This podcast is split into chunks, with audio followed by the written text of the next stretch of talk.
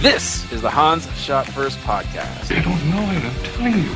We'll be talking in depth about common movie moments over my dead body, with the mix of all things pop culture along the way. Yeah, all Scott. Okay.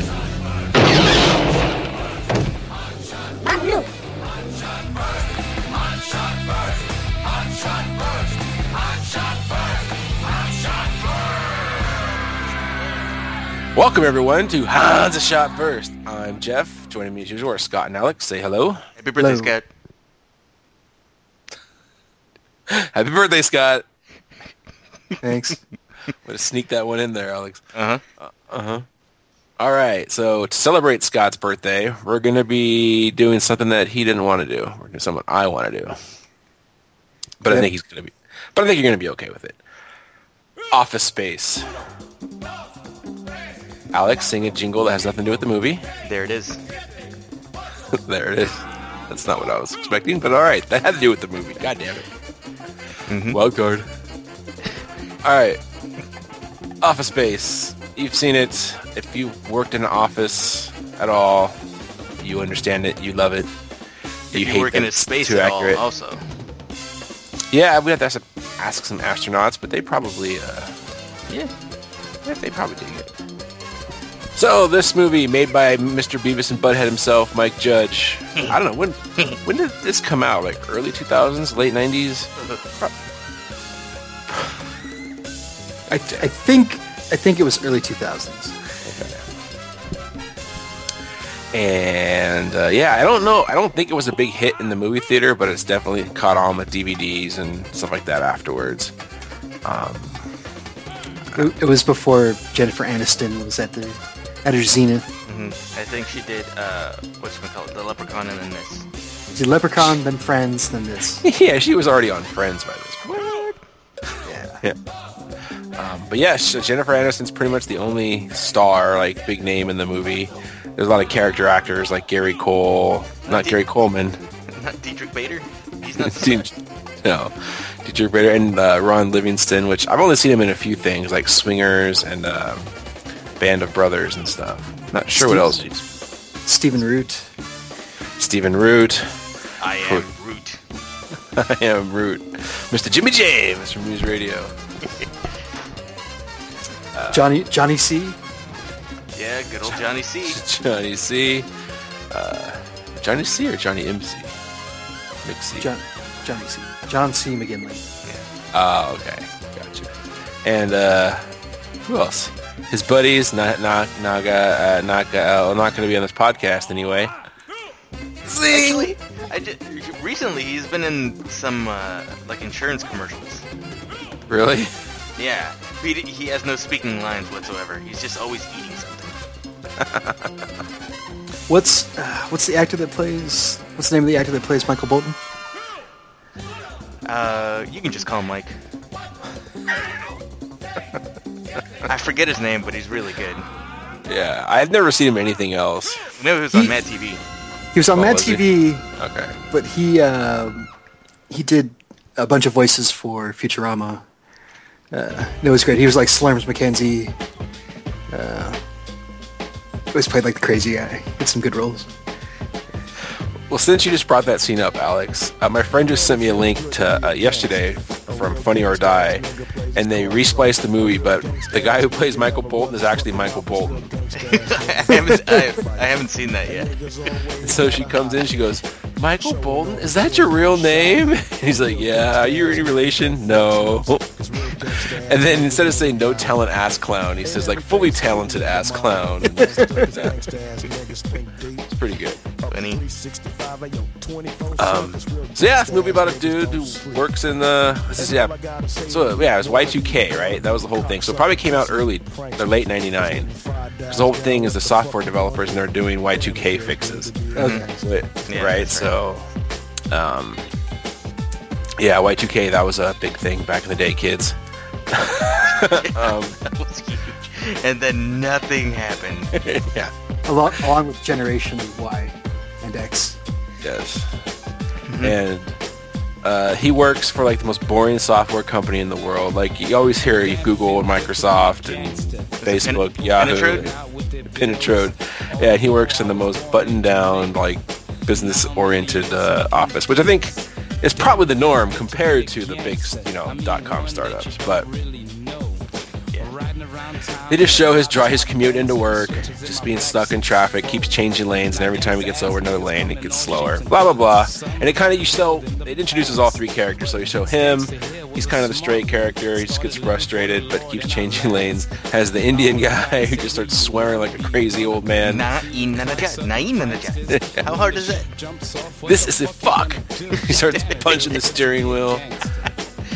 And then the nerdy Michael Bolton is just listening to rap, like swearing crazy until he sees a black guy on the street selling flowers, and he rolls up his window and turns the volume down. No, he just turns the volume down. Let's not get too racist. No, I think he locks the door, too. Oh, he does? He does something to the car. I don't know if he rolled up the window or he locks the door, but he does something there. David Herman is the actor. That's the one. There you go. That's the name I didn't know. So wait, who plays the guy? Make sure you wear a rubber, dude. Yeah. Oh. What do you mean? She's been around. We'll get to that. So yeah, he goes in, he gets his parking spot, he gets shocked by the door as he touches it. To me, that still happens at work. Whenever I open any of the doors, I always get shocked. I like that little hesitation that he has. Yeah, you know it's going to happen, right? He just punches up, he's like, oh, fine. To Jeff's point, though, I will carry around a key with me to touch the metal first, just to avoid that. It drives me nuts. Oh, yeah, Jeff discovered an easier thing. I admit it. Just touch the door first. If you touch the wood, yeah, that's true. Yeah, well, you touch the wood, all right. Yeah. Whoa! It sucks in my office because I'm constantly passing off like, USB sticks and... Is that slang? I know. Small things like that where you accidentally might touch somebody else's hand. And there's just shocks all the time. Hate it. Yeah. Oh, does this USB have the LSD.exe that I was looking for? What? Crickets. Explain, Alex. You'll get that on the ride home. Alright. So he goes to work, he sits down. And as soon as he gets to his desk, one of his bosses shows up, tells him he forgot to follow the new rules, which is putting a header on the TPS reports. This goddamn TPS. What does TPS stand for, anyways? Nobody knows. Just letters. Yeah. And as soon as okay, sorry, not a big deal, I'll do it next time. And then another boss comes and tells him, and everyone just keeps telling him. It's pretty funny. When he gets that phone call. Yeah. Yes. I got the memo. And I guess... The first boss you meet, he's barely in the movie, but then the second boss is Gary Cole's Mr. Lumbergh. Yeah. And he's got to be one of the greatest bosses of all time in movies, doesn't he? Like, it's just that total slimy... Yeah. Because I think he's real. Like, people have bosses like that. Yep. Oh, that whole thing where you have 7 people coming by. Just... Yeah. There are those people where their whole job is just to justify their job. They don't what's actually, wrong with you people? They don't actually do anything. They have to point out what's wrong with everybody else to make it seem like they're being productive. Mm-hmm. I had a narc at my last job. That was all he did. Wait, narcotics or narcon? Like he was undercover to find drugs? I don't. He was just like, hey, I saw you were 5 minutes late last week. On the spreadsheets. Are you serious? Yeah, shit like that. Was he your boss or just... No. Just a coworker? Yeah. Wow. What a douche. Mm-hmm. So yeah, you meet Lumbergh, and he's got his coffee cup and his whole mannerisms of, yeah, I'm going to have to ask you to come in tomorrow, all that stuff. He's got the super douchey dress shirt too, with the white collar, the suspenders. Yeah. Goddamn suspenders. And he's already pissed off, so he goes and talks to his buddies, Michael and Samir. He's maybe 10 minutes into work. Yeah. And that's when the lady comes over and asks Michael Bolton. So the guy's name is Michael Bolton, and obviously every time someone hears it for the first time, they ask him if he's related to the singer, and he gets so pissed off, and he goes on a rant about how he shouldn't change his name because he doesn't suck, like the other guy should, and fucking classic. Mm-hmm. He has some good lines there about why it was a good name until that no-talent ass clown showed up. So he goes, let's go get some coffee, and they leave. They go to, what is it, Slingers, or? I don't know, but I hear their jalapeno poppers are awesome. Yeah. So it's Tchotchkes, right? Yeah, Tchotchkes. Is it Tchotchkes? Yeah, it's Tchotchkes. And oh, yeah.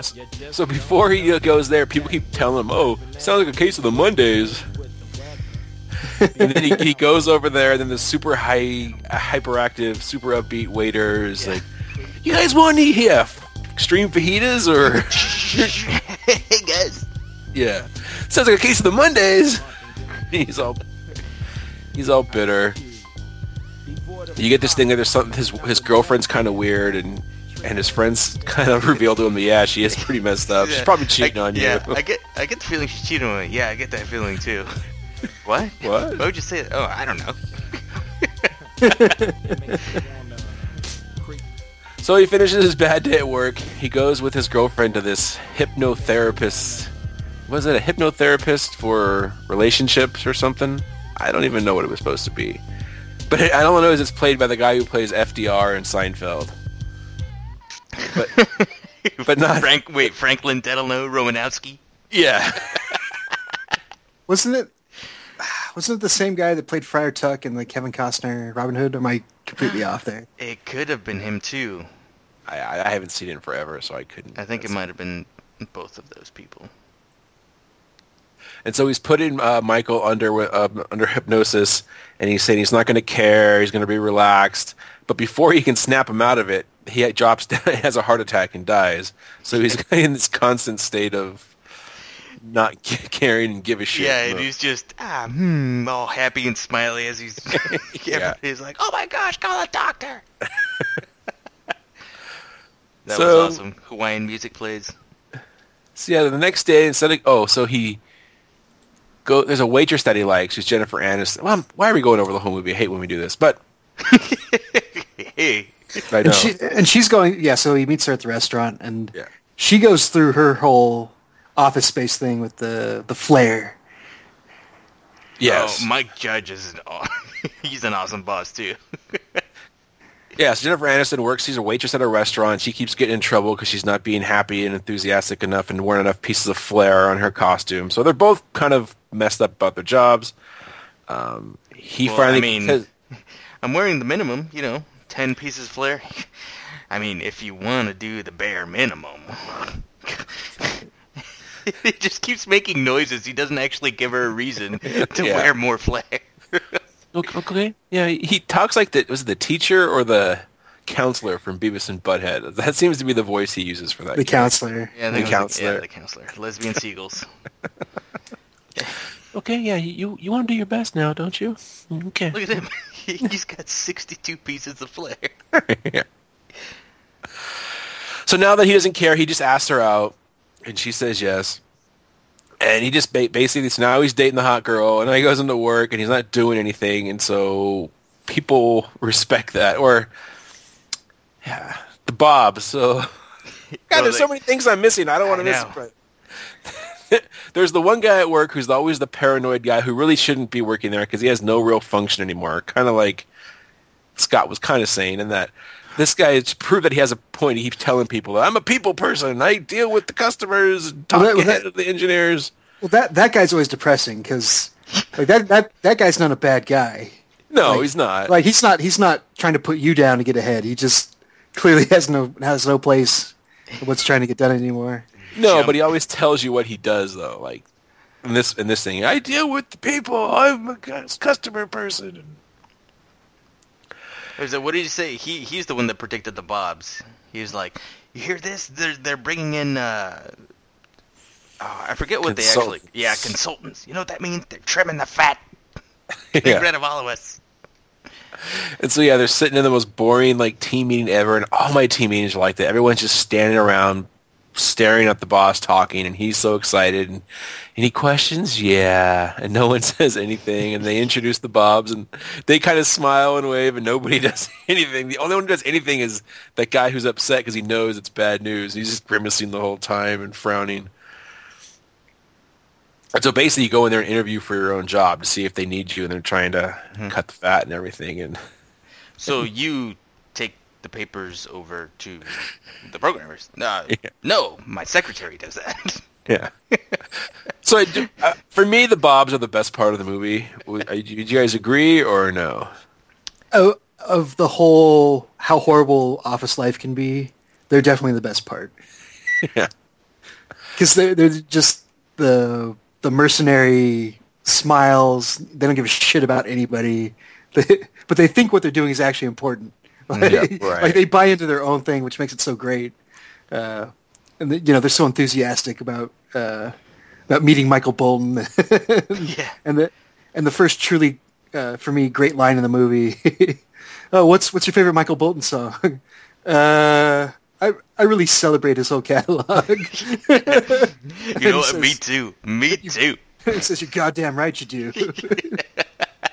It's only Johnny C could present it. Mm-hmm. Celebrate his whole catalog. They sit down in these interviews, and you see that one guy was paranoid, and they go, so what do you actually do? And tells them, and he's like, so you take the information from the customer and hand it to the engineer? Well, no, my secretary does that. And then finally at the interview, he was like, so what is it you'd say you do here? He has that little tongue waggle too, right? It's so stupid. I'm a people person, damn it. What's wrong with you people? Yeah. And then our main guy goes in there. He's all relaxed. He's been out on a date with his girlfriend, gutting fish. Whatever he's doing at the moment. He walks in. Yeah, he just goes, hey, you're up next to the Bobs. Oh, yeah. He's not even in his, work clothes. He just goes in, puts his feet up on the table and just gives the most honest thing ever. I come in, and I usually come in, 15 minutes late. I use the back door so Lumbergh won't see me. And then I just space out. What's space out? He's like, whoa, space out? I just stare at my computer screen for 3 minutes doing nothing. It looks like I'm working. Yeah, don't get me wrong. It looks like I'm working. Yeah. I would say in a good day, I'd probably get a good actual 45 minutes of work done. And they're so fascinated by it, and they keep asking him these questions. And let me tell you about TPS reports. And it turns out at the end, go ahead. So Peter, we've noticed you've been missing a lot of work lately. Well, yeah, that comes later, but yeah. What is that later? Yeah. I wouldn't say I've been missing it. Yeah. Trailer. Yeah. I love, right after that when Lumbergh is, getting all the updates and stuff, and they're telling him who's fired, not gonna work here anymore. And he's like, now, Peter here, it's a straight shooter all the way. He's got upper management written all over him. Yeah, I'm gonna have to disagree with you on that. And right after that... Classic Johnny C, where he's just staring at him, and you can see his jaw clenching, his muscles, his veins about to pop out. And he looks at the other Bob, and he kind of calms him down, just you better say something because I'm gonna kill this guy. it's so great how spineless Lumbergh is too. Yeah, Gary Cole. Honestly, if it's one of the all-time great. You said great bosses, but. I'd say great villains in a movie. Sure, why not? Mm-hmm. Yeah. And that's when the guy he holds McGinley back, and he's like, "We think the problem is you're not challenging him enough." McGinley was like, "There it is." They're so perfect. There it is. Yeah, I just don't agree with you. He's been having problems with his TPS reports, and then they call Lumbergh out on it. Yeah. How long would you say you spend on these TPS reports?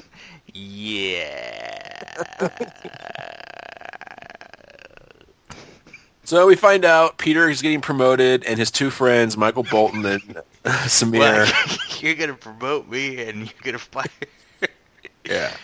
Samir and Michael. That's great. Yeah. Well, that's when he says the line when he comes back in later. Seems like you've been missing a lot of work. I wouldn't say I've been missing it. The whole time he's just at home drinking beer and watching Kung Fu reruns, right? Channel 9. Spending time with Jennifer Aniston. Yeah. Channel 9, man. Breast exam. Yeah, we haven't even talked about him yet. We'll get to his neighbor in a little bit. And so he finds out that his friends are getting fired and he's getting promoted. So, and they don't know yet because they're spineless. They won't tell him. So they that night he has them over for drinks and he tells them that they're getting fired. And they get all upset, and that's when he comes up with this plan to, like, screw the company out of money. Hot gobblers. Yeah. Man, I don't know about you, Peter, but I think you're screwed with all that stuff that he's been doing. Yeah, he's like, cuts immediately to him at the bar. Cock gobblers. Yeah, and I think the only time this has ever been done, they reference Superman 3 in a movie. 2. Yeah. Was it Superman 2? 3. It's 3. Oh. It's the one with Richard Pryor. Underrated movie, actually. Oh. Whew. Well, that's what he says in the movie. And so, yeah, basically they're going to, like, they're working on banking software, so they're going to steal these leftover half pennies and quarter pennies and put them into a bank account. By the way, is part of the plot of Hackers. Mm-hmm. I'm sure it's... So if Hackers came first, I think, actually. Well, Superman 3 came first. Oh, but I don't think they were doing the stealing the fractions of a cent thing. Yeah, that's what he was doing. Really? In Superman 3? Yeah. Mm-hmm. Oh, okay. There's a super creepy robot lady at the end that always scared me. That's why I hated that movie. I think that's what happened to Superman. It's been a while, but that's what I remember him doing. But like I said, it has been a long time since I've seen Superman. I just wanted to talk about Hackers. All right. Go continue. And, so basically they rip off the company, or they try to rip off. So they write a virus, and it goes to this whole, like, montage of them installing the virus into the computer. They're spinning the chairs and they're past the floppy disk. Yeah. And they're like, oh, yeah, that was kind of easy. Yeah, that was pretty done. Yeah. Very anticlimactic. Yeah. And so we kind of miss it. There's the guy, Michael Bolton, earlier in the movie has a problem with the printer. And, God, PC load letter. And he starts beating the shit out of the printer. What the fuck does that mean? Yeah. So on the last day of work, Michael steals the printer for him. And they just take it out to a field and just kick the shit out of it. With some nice music going on. All-time classic scene. Damn, it feels good to be a gangster. Die, motherfucker! Die, motherfucker! Michael Bolton's beating it with his bare fist. Yeah, oh my gosh. He comes back. Like, they beat him for a while, and it's sitting there, and all of a sudden Michael comes back and just starts beating the shit out of it with his bare knuckles. That always hurts my hands when I see it. Just like the Joker in the museum. I was just going to say, I was actually thinking about that. That's kind of it. And then we'll come back to some stuff. But they do the virus. He checks the bank account, and all of a sudden, it's way too much money. They're stealing money too quickly. They messed up. It's like $175,000 has been deposited into your account. Like in 2 days. And so they get Michael, and he's like, I messed up on some mundane detail, like a decimal point or something. So they're freaking out. $175,000. That's not some fucking mundane detail. I think that's the part when he says, "This is a fuck." That's right. Right. Mm-hmm. Yo, let's not, by the way, gloss over Samir's awesome breakdancing talents. Yeah. Jeebus H. That's true. The night after their last day, he starts drunk breakdancing at Michael's house. It's pretty awesome. And our Peter's house, not Michael's. I forget whose house it was. Peter, I think. Yeah, it's Peter. And so, now we have to bring up what's his face, the neighbor. So Peter has this neighbor played by what's his name, Diedrich Bader. And apparently they have really thin walls, so you can hear everything they're saying. And he's like, Peter, check out Channel 9! It's just like a breast exam commercial. I thought you'd want to see that, man. What would you do if you had $1 million? I tell you what I do. 2 chicks at the same time. Well, you don't need $1 million to do that. Well, 2 chicks that would double up on a dude like me would. Yeah, he's like, these chicks dig money. Not all chicks. Kind of chicks that double up on a dude like me. What would you do? Well, besides 2 chicks in the same time? Yeah. And so, yeah, the whole time he's kind of living through. He's like, you know, does anyone say you have a case of the Mondays at work? No, man, no. Shit. I believe you get your ass kicked saying something like that. Yeah, he's in construction or something like that. Putting up the drywall at, was that at a McDonald's somewhere? Yeah. I'm putting drywall in at the new McDonald's up there in Tuscanitas. Starts when they're all talking at Peter's apartment about the plan and everything. Yeah. Like, it's pretty important that we have to keep this quiet. Then you just hear a knock on the wall. Hey, I won't say anything either, Peter. It's like, well, who was that? No, don't worry about it. He's cool. Yeah.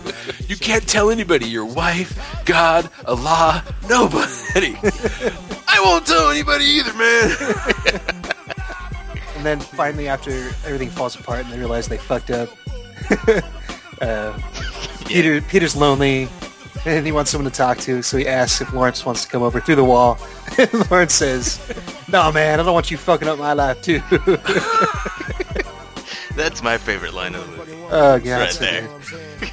Good. No, man. I don't want you fucking up my life, too.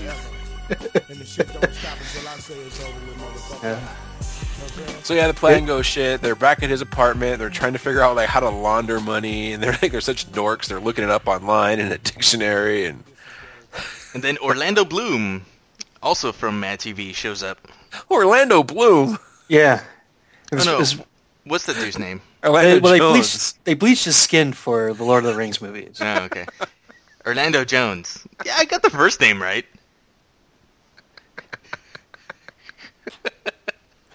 What do your elven eyes see? All right. They're just, God damn it, Aragorn, they're just eyes. Stop being racist. I don't go, what do your human eyes see? Yeah. What do your round eyes see? And so they're asking, he pretends to be retarded selling, magazine subscriptions. Yeah, magazine subscriptions. Like crack addict, yeah. Yeah. We're covering crack addict. That's right, it's crack addict. And I'm trying to get my life back together and selling magazine subscriptions. He's like, hey, come here. We need you to teach us how to launder money. Yeah. Then you find out he's just playing around. He's actually an unemployed developer who works for like a competing company. Yeah. And so he used to work. And so he has to they have to buy a bunch of issues of Vibe off of him, right? Isn't that what it was? Yeah, which turns out that he makes way more money selling magazine subscriptions than he ever did working as a software developer. Mm-hmm. And so basically, Michael has all these dreams, and he decides just to go put the money back, and he throws it out the door. But meanwhile, they were doing this Pulp Fiction style. There's this character called Milton. And this is me. I was told I could play the music at a reasonable volume. Yes. So as you mentioned before, Stephen Root is in this, plays this total loser, meek, quiet, greasy, I don't know, pathetic guy in the office, and he's the office whooping boy. Coke bottle glasses. And he keeps getting mistreated, and every time something wrong goes wrong, he mumbles to himself about setting the building on fire. Hey, like this building on fire, like the stapler on fire. And so I should mention that Swinline never ever had a red stapler until this movie came out. There's the reason why they had a red, why they started making red staplers. Yeah, so he makes a big deal about this red stapler for some reason. He had a red stapler, and Lumbergh comes and takes it from him at one point in the movie. Lumbergh keeps moving his desk around. At one point, he's down in the basement, and Lumbergh tells him to kill all the bugs. And the Bobs they're going to get rid of him, but he said, actually, he's already been fired. For some reason, he keeps getting a paycheck, so we just fixed the glitch, and... Yeah, so you told him, he was like, no, we just fixed the glitch. Yeah. And, so just real quick. Yeah. As despicable as Lumbergh is, I think I hate the office lady more. Hi, Michael Bolton. Which lady? The lady who's cutting the cake. And we haven't even done the cake scene yet. Yeah, keeps passing it down and keeps making Milton pass it down. Poor Milton. Yeah. And then no, pass it down. Yeah, she's just such a condescending, like, at least Lumbergh is just like, just completely aloof, but she's so condescending. Last time there was there and I got no cake. No, but Lumbergh takes the first piece of cake. He shouldn't do that. Yeah. And wasn't it? It was his birthday. Who cares? That's why everybody had to be there, was because it was Lumbergh's birthday. Was it his birthday? All right, yeah. Maybe that makes it better. But if you notice, everyone passes it down, and there's that Asian lady with those giant glasses right next to him. She doesn't. She's supposed to be the one that gets left out in cake. She doesn't pass it over to Milton. The last piece. She just gets the last piece. The biggest bitch. Yeah. In the movie. She starts eating it, and he's like, "What?" Yeah. Oh, Milton. So. Yeah, you know what happens. I don't. We have to go on this thing. So just they go to the guy who gets fired for not having to. The guy who get what's his name? The fat guy who gets hit by the car. Whatever. The guy that was upset about the Bobs coming, he does get laid off. Yeah. He goes home and tries to kill himself by running his car in the garage. And as he's doing it, his wife comes home. He sees her. And he realizes he doesn't want to live. He doesn't want to kill himself. So he backs out of the driveway and just gets T-boned by this giant truck. Yeah, it's douchebag truck. Yeah, the next scene you see him in, he's in a full body cast, but he's super happy because he got this giant $1 million lawsuit, and now he doesn't have to work ever again. Now he can work on his board game idea. Yes. He jumps to conclusions, man. This idea is horrible. It's a horrible idea. That is the stupidest idea I've ever heard. Yes, it's horrible. Horrible. And so while they're at this party, this is where Peter brings his new hot girlfriend, Jennifer Aniston. And that's when the other dude comes down and goes, "Who is she? Who is she here with? With me? All right, Peter." And then he turns to him, pulls his glasses down. "Make sure you wear a rubber, dude." Well, why is that? Who says that? Yeah. "Oh, she gets around, if you know what I mean." Or maybe that's when he goes. And so he starts questioning her, and he finds out that she banged Lumbergh before she was with him. Like who? Well, Lumbergh fucked her. Let's see. That's right. Starts rattling off of some other names, but they all fade out. Peter's like, can't believe it. Yeah, so he gets all pissed at her for banging Lumbergh, and they break up and have a fight. It's like, "Lumbergh? Oh, yeah. He's my unholy pig of a boss." Yeah. Oh, he wasn't that bad. So in the night when he's having nightmares about stealing the money and everything, he's also imagining Lumbergh having sex with her. He's just holding... And he's having his coffee mug in one hand and her leg over the other shoulder. "Peter... what's happening?" "Hell, Lumbergh fucked her." Yeah. And then we find out it was a different Lumbergh.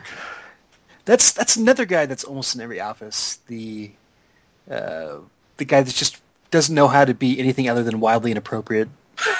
Yeah, that's usually me. He's always got to be 110%. I'm pretty much that guy. I think you are, Alex. You probably are that guy. I think I am that guy. I think you are. So yeah. So as you mentioned, Peter puts the money under the door, but meanwhile Milton hasn't been getting paid, so he goes in the office, and then, but we don't know what he's going in there for is to set the building on fire, and he literally does set the building on fire. And Peter comes into work expecting to get arrested, and before he leaves his home, he gets some good party advice from his neighbor. "Watch your cornhole, bud." But just to back up real quick, so at that same big party towards the end, there's a judge or a big lawyer or a judge there, yeah. And so the other two guys are asking him, "Oh, so like, if you embezzle money like that, you just go to like white collar prison, right?" And says, "Oh no, you go to federal pound you in the ass prison." I forget how it comes out. He says that minimum security is no joke. He's like, "You either have to beat the first guy up you see there, or become somebody's bitch." Yeah, it's earlier in the episode where Michael says something about, if we do laundering, we're not going to no white-collar crime. They're going to full pound-me-in-the-ass prison. Fuck that. No, we're going to Club Fed or whatever. Yeah. And I think during his nightmare sequence, that is the judge who repeats that same line saying, "You're going to pound, I'm sentencing you to pound me in the ass, person."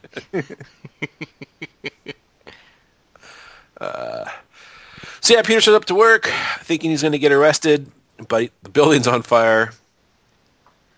So basically, he put the money in there, the note, but everything was burnt to the ground, so they don't know who did it.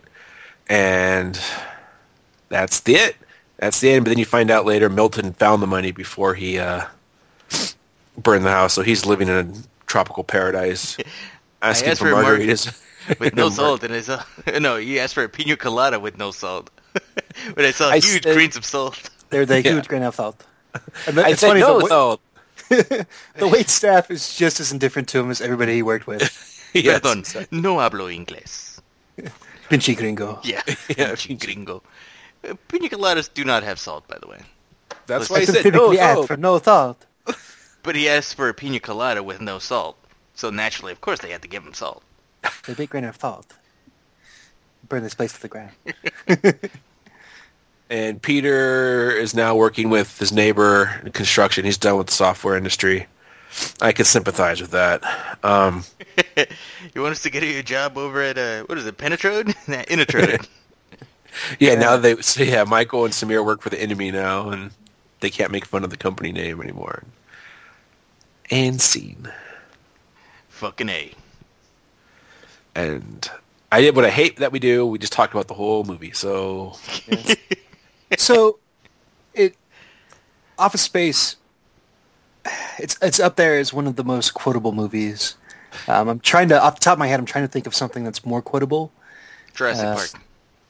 There's movies that are as quotable, but more. I don't know. Ghostbusters.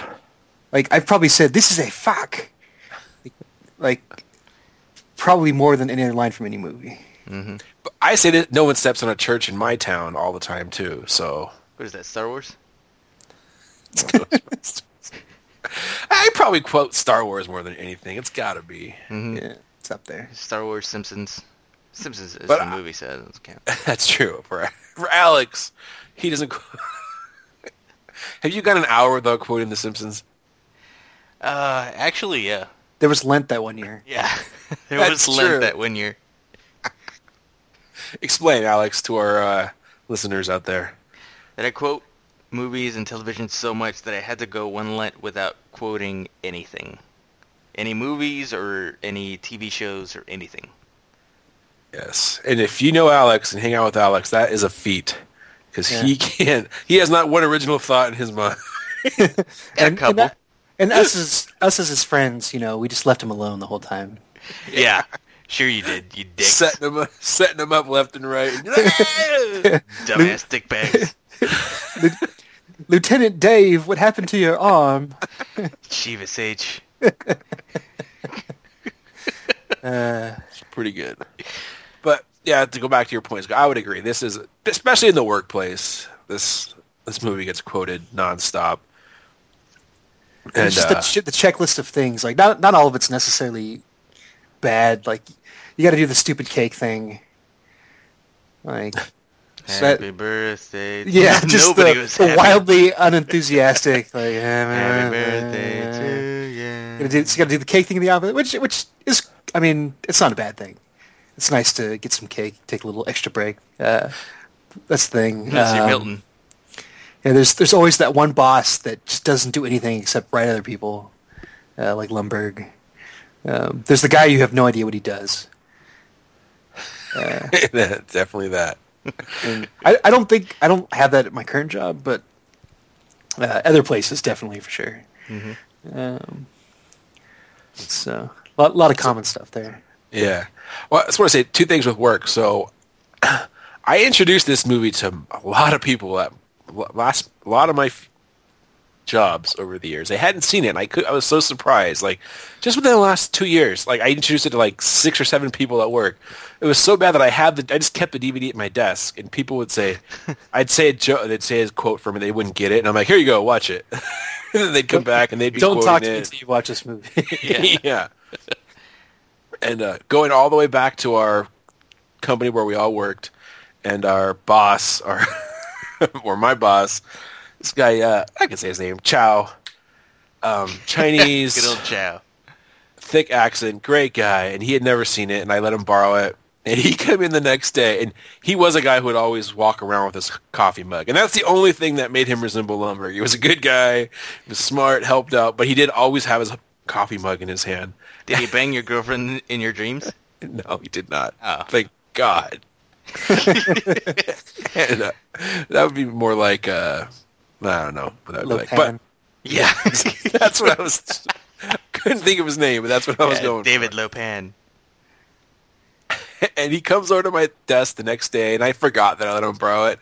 And he's sitting at my desk just waiting for me to look at him, and like he's doing the coffee mug thing, and he's going, okay, but he's doing it with like his Chinese accent, which was so hard. And when I finally realized what he was doing, and then he started laughing, and I remember how Chow laughed with a high-pitched laugh. Oh, it was one of the greatest moments ever. I miss that guy. Yeah. That and then the one time I went into his office, he had like papers. It was literally like something out of like imagine into Scarface with a mound of cocaine. But in this case, it was a mound of just like paperwork, and he was slouched at his desk, pushing to the limit. His chin was basically resting on his desk, and he goes, "I need to go to a gentleman's club."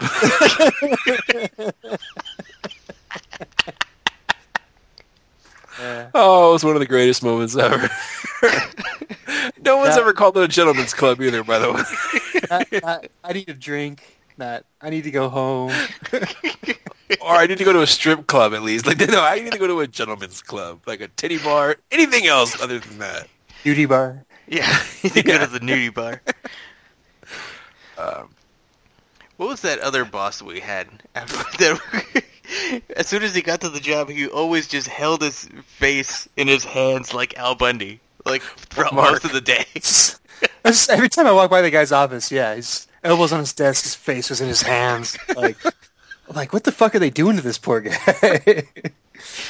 Oh man, that was the one time I saw him walk into the restroom when he put he pulled the Bundy, he put the newspaper under his arm, and he goes, "Time to get some real work done." And he walked in. And honestly, is there any more productive time at work than the... There is not now with smartphones and everything. Yeah. What do you call your smartphone, Jeff? A bathroom buddy? Yeah. A bathroom buddy. But yeah, just the printer thing. I think that happens more than anything because I sat next to the printer for a while at my job. And people would come over and always, like, complain at it, and I would just yell out back at them, PC load letter. I couldn't finish it because I didn't want to swear in the office, but people wouldn't know, and I'd just, like, hand the DVD to them. Man, the IT guy at my office, he does things in hard mode. Like, he doesn't just shut himself into his own office. He's, like, out in the middle of the floor, like, at an end cap, so there's just no escape. Every stupid thing, including me, every little problem, he's right there. Yeah, so I feel bad for the guy sometimes. Brutal. My mouse doesn't work. Yeah. Did you jiggle the cable? Did you make sure it was plugged in? Is your computer on? Restart it. Mm-hmm. I always make fun of people for that. And my very first day at a new job a while back, computer wouldn't work. I kept calling people, and then the guy comes down and looks in there. He's like, "It's not plugged in." Like, God damn it. Literally, it was like my first day, and I'm like, oh, what? Way to start off here, Jeff. Well, I resign. Yeah, it's nice knowing you. So do you guys have any Office Space moments similar? I guess that was one thing I wanted to talk about. It was like moments that are similar to the movie. Just getting mad at the printer. We mentioned bosses that are kind of like that. I don't think... Has anyone had a boss like Lumbergh? Not that bad. Right? Well, there was the semen demon that had a bit of a moment. Because he was our direct boss in our department. Jeff, you were already gone by that point. But he... There was only, like, a cubicle wall separating, like, Brian and our boss, and they would be facing each other if there wasn't a cubicle wall there. And so one time Brian, like, you know, brings his lunch in and stuff. He starts eating at his desk because he's got a lot of work to do. And his boss is like, you can just hear him on the other side of the cube. Brian, do you mind eating that somewhere else? I'm going to diet right now, and it's making me really hungry. Brian's like, he just looks at me and mouths, what the fuck? He's like, yeah, I guess. And then Brian just takes his lunch and walks off. Oh, thanks, Brian. That was, I think, the closest that it got to Office Space. Well, he also had the thing about the... Go ahead, Scott. Go ahead, Joe. Well, he also had the thing where he asked one of our coworkers if he could unplug something from the wall because he's a bodybuilder or an arm wrestler and he's too strong, and then if he was doing it, he'd pull the whole wall down or something. It was something that ridiculously stupid. I think he asked Jeremy or somebody to unplug it because I'm too strong, and if I reach down there and pull it, the whole thing's going to come down. Like, okay, guy. Jeebus H. I do remember another boss that we had in there. We had a lot of bosses. Yeah. So he pulled everybody in, and it's his job to tell me that I had gotten a raise. So I basically gotten a 5-cent raise. Like, I remember that. It was so it was. I guess it was better than nothing, but it was like the most insulting thing ever. Like, I would have been better with no raise. Like, you know, just to hold out the prospects of one day getting a real raise. But guy sits me down. He's not like, okay, it's only. I realize it's only 5 cents, but like, it's really all we could do. Like, you know, I'm sorry about it. You know, I know you want more. We want to give you more. You know, just give it time. No, he sits me down. He says with a straight face, "Now you got 5 cents. Now, I can tell you, this is a really good raise. Like, I just gotten like a 50% like upgrade. It was the most surreal moment in my whole time at that job." Yeah. I got a 5-cent raise too once back when I was at McDonald's. Yeah, exactly. That's my point. Can't take fried chicken and pizza. That's my point. Yeah, that's my point. And I got told not to tell anybody else because not everybody got that. I got told that too. Don't tell people about your 5-cent raise. Yeah. They're going to be mad with jealousy. Standard procedure. Oh man. Yeah. What was it with was it Dustin who said it when he got the raise? Like, oh, thanks, now I can finally get that penis reduction that I was looking forward to. The penis reduction. Oh man. So gold. So, yeah, should probably move on. No, let's rip on our bosses. Oh man. But yeah. That's pretty much all I got for this. I love the movie. We said we quote it all the time. I watch it at least once a year. Whenever it's on TV, I don't catch it on TV too much. I bring this up. Years later, when the Office show came on TV, the British one and then the English one, or the British and English, the British and the American one. Uh-huh. I hadn't seen either of them, and I kept hearing about it.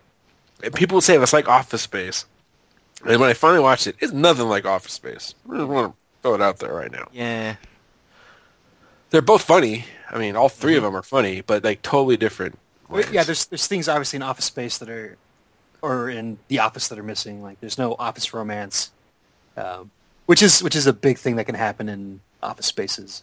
Right. Not the, but office places. Office places. And that can cause all kinds of drama. And it sure did.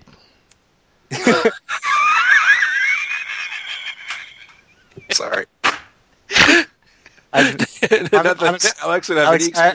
honestly wasn't making a reference to you. But I totally forgot about it. Yeah, I'd actually forgotten about that, yeah. But yeah, like that can cause problems. The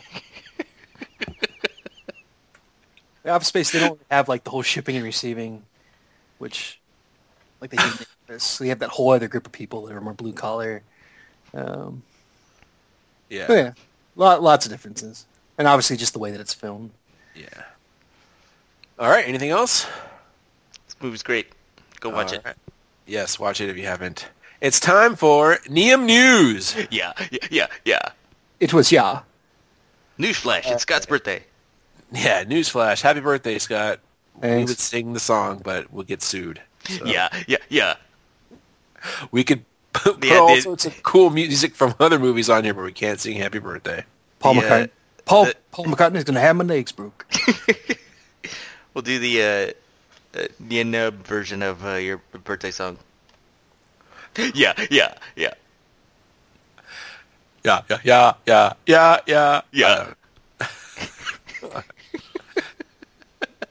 All right. Speaking of Neum Noobs. Nope. Today was announced the new name of the new Star Wars movie. Mm-hmm. I guess the first standalone one. It's called Rogue One. Dun, dun, dun. It's a very good title. Yeah. So I don't know. Because the Rogue Squadron was primarily over in Hoth. Is it going to be like an all snowspeeder movie? No, Rogue Squadron was way more than Hoth. That was where it's introduced, but it was in the indoor battle and in all the books. If you go to all the books, tons of Rogue Squadron and stuff. And some video games. Yeah. I remember the video games. So it'll be interesting to see if it's Wedge is the leader of Rogue Squadron. So I wonder if this is going to be about Wedge. So the whole movie's going to be him running away from... Sorry! Let it go, Scott. So yeah, it'll be interesting. I guess who is it? Like that Gareth guy, right? Gareth Edwards. Gareth Edwards is directing. I think that's it. Yeah, that is right. And I forgot what he did. Godzilla. Go Godzilla. And that's the most recent one. I forget what this other movie was. Yeah. And then they announced, which I think they already did, but maybe they just confirmed it, that the third movie, which would be the second of the new sequel, they announced who the officially the director is, that Ryan Johnson guy. Yeah. Who did Brick and Looper and stuff like that. So that'll be cool. Yeah. It's going to come out on May 24th is the release date for that one. Yeah. So that one's supposed to be the actual 50th anniversary, right? 50th? Or not 50th. 40th? 40th. Is that 40th at that point? What year? If it's in 17? No. So 50. Yeah, that would be 17. Because that's when I turned 40. When it comes out, I won't be 40 yet. I'll be close. I'll be a month away. Say 40 is the new 60. After you see that movie, that's when the crystal in your hand starts glowing red. Run, runner. And other news, I don't have news other than just some reviews. Since I've been sick and home, I've been watching, catching up on stuff, and the third season of House of Cards I just finished watching. So, we're almost done. I don't know if we've talked about that show that much on this podcast, but it's really good. Watch it if you haven't. I would say this third season's better than the second season. So I got partway through the second season, and I kind of lost interest. I do want to finish it though. The first season, though, I definitely recommend.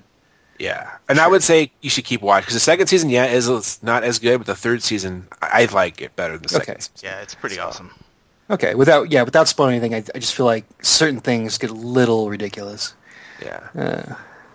Even within the scope of the show. So, but yeah, Kevin Spacey's fantastic. Just completely smug and smarm. And I love how his character is just completely mercenary. Like, in a way, he's an awesome dude because he's absolutely not racist or sexist or anything like that. He sees everybody and everything as an obstacle. Yeah. Like, he's just an asshole. Yeah. He's not wrong. He's just an asshole. Like Dirty Harry. Yeah. So. Yeah. And yeah, he's great. Princess Buttercup's awesome, too. I mean, those two are... Yeah, they're a great power couple. Yeah. And some of the other characters, like his buddy... Not his buddy, but the guy who works for him, his aide. Yeah. The guy from Dawn of the Dead and other stuff. Man of Steel. He's really good. Yeah, Man of Steel is Man of Steel, yeah, he's really good. So, watch that. And I finally saw Birdman. It was all right. It wasn't the greatest. Wasn't the worst. I don't know. It's weird that it won Best Picture, but I enjoyed it. I can definitely see why it would turn people off. I absolutely loved the way it was filmed, and the characters. There's like a character study and the acting. So like for that was enough for me to that I have no problem with it winning, as it were. Not that I saw any of the other movies. That's what I said. I'm comparing it to the only other movie I saw last year, which was the space movie Interstellar. So yeah, sure. That's my news, Alex. There's a movie coming out. A little tidbit here that Roland Emmerich wishes he made. Valentine's Day. Nope. It's called San Andreas. Oh. Guess who's at fault on that one? Michael Bay. Randy Quaid. Oh, I don't know, but it stars Dwayne "The Rock" Johnson.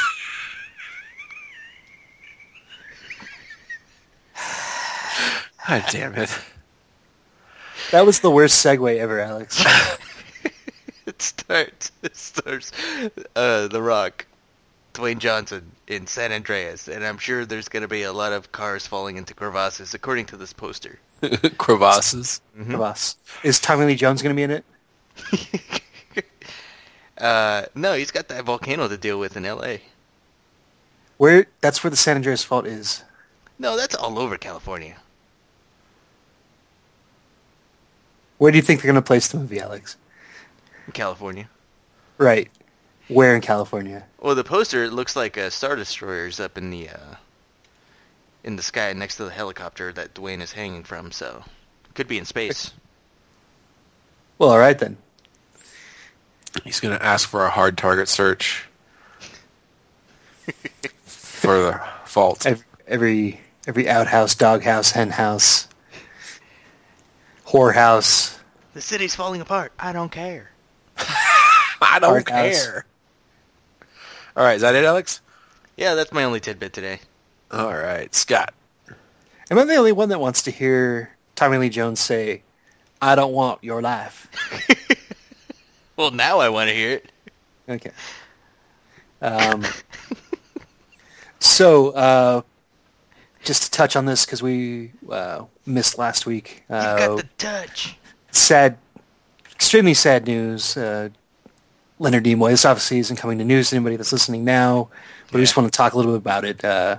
I think we're all huge fans of his work, and him as Spock is as iconic a character as anything, and it's hard to pick anybody that is more tied to a character, but is kind of, I don't know if respected is the same word, or is the right word for it, but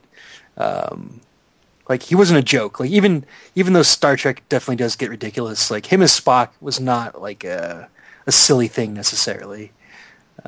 So just, rest in peace, Leonard.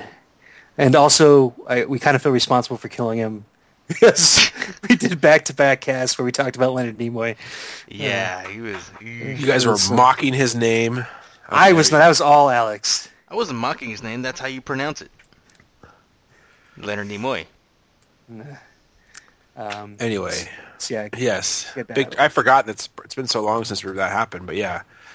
Huge loss, and I think we always talk about Star Trek, but or Star Wars, like we said, we still like Star Trek, especially Scott here. And, mm-hmm. Big. I mean, as close to a living legend as far as the sci-fi movies goes, anyways. Yeah. So moving along to something a little less dour. Saw some screenshots of the Jam and the Holograms movie. Oh, you did? Yeah. It looks. How is that your response? Oh, you did? Oh. I don't know. I don't necessarily have an idea of mine of what I would expect it to look like, but it wasn't that. Was it truly outrageous? No.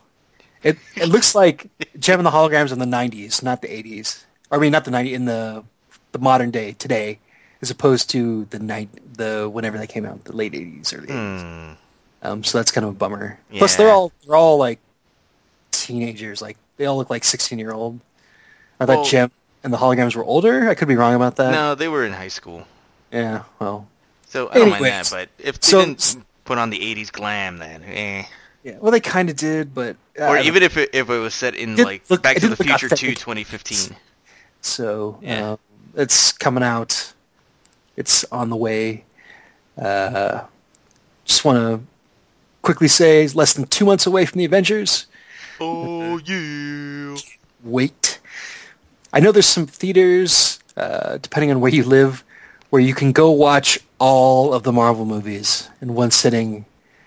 So like the day before the Avengers comes out, well, like a day and a half, because it would take that long. Before the Avengers comes out, there's some special theaters that are going to show every single MCU movie. Starting with Iron Man, running all the way through Guardians of the Galaxy, and then they're going to show the next Avengers movie. It's something like 27 hours. Let's go. I believe it's being shown at the Downtown Disney Theater. And Hans Shot First will be broadcasting live from inside the movie theater. I would make it through a movie and a half. I would make it through the first Iron Man and then half of the Hulk. But can't we just do this in our own homes? We could.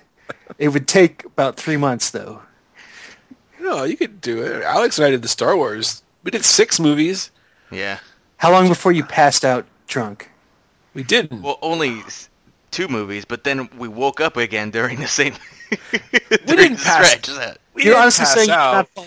asleep once. Well, I didn't. We didn't. I certainly didn't. No, you didn't. Well, maybe I appeared awake in your eyes. You did not fall asleep. In your elven eyes. Yeah. I appeared awake. You could have fallen asleep because I do ignore you all the time, so I wouldn't really know. But I'm pretty sure you didn't fall asleep. But we were drunk. I was crazy. Mm-hmm. And then one quick review. I watched Snowpiercer, which was on a lot of end-of-the-year lists in the top 10 of different people. You didn't like it, Alex? The Jetsons cargo flying by? What was that? It's just, I've seen like that whole, shtick storyline so many times before that it was nothing new to me. So it's like, okay. What storyline? Just everything. Oh, society being oppressed but the trick is that they're on a train. It's like the whole gimmick. Like, I think you would like it, Alex. They've done that in space, in submarines, I think everywhere. Would have liked it, Alex. I did like it. You judgmental man. Well, then what the fuck are you talking about? But I didn't like it. Hey, Scott, in this movie, does the train go to the zone? What kind of a zone? Like... the zone between Hit the Core Forest and East Commons. Did anyone ever say train to zone? I thought you were going to make... You're talking about danger zone. I thought you were making a danger zone. I wasn't. Oh, I finished Peligrosa Zone. The new season of it is on... God damn it, I can't talk. Archer. The Vice is on Netflix. Archer. There you go. Yeah. I haven't seen it yet, but... Pam's a good deal, that's all I'm saying. So I liked Snowpiercer. That's some interesting ideas in play. It was very Korean. If you've watched any cinema come out of Korea, they do some crazy shit there. But I generally enjoy it. I recommend it for anybody that's into sci-fi action. And it's a little trippy at points. They kind of switch genres, which is something that Asian cinema does a lot. Yeah. But it works. For the most part. It's got Maggie from The Newsroom in an awesome role. She's only in the movie for, 5 to 10 minutes, but it's the whole movie's almost worth watching for the one scene that she's in. So you got me excited until you said The Newsroom. I thought you said Maggie from Walking Dead. No. Yeah. Allison Pill has a small turn. Mm-hmm. Snowpiercer, I recommend. It's okay. Don't hold your breath. Don't listen to Alex. All right.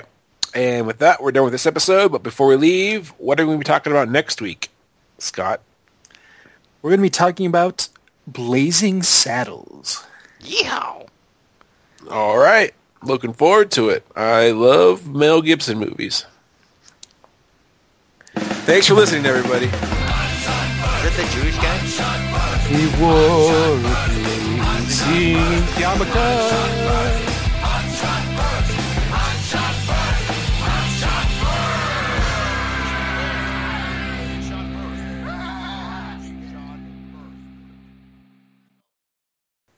Brian just said Daniel LaRusso was the worst, and I just said he's the best. Around. Nothing's ever going to keep... Okay, Jeff, I'm going to like your message right now.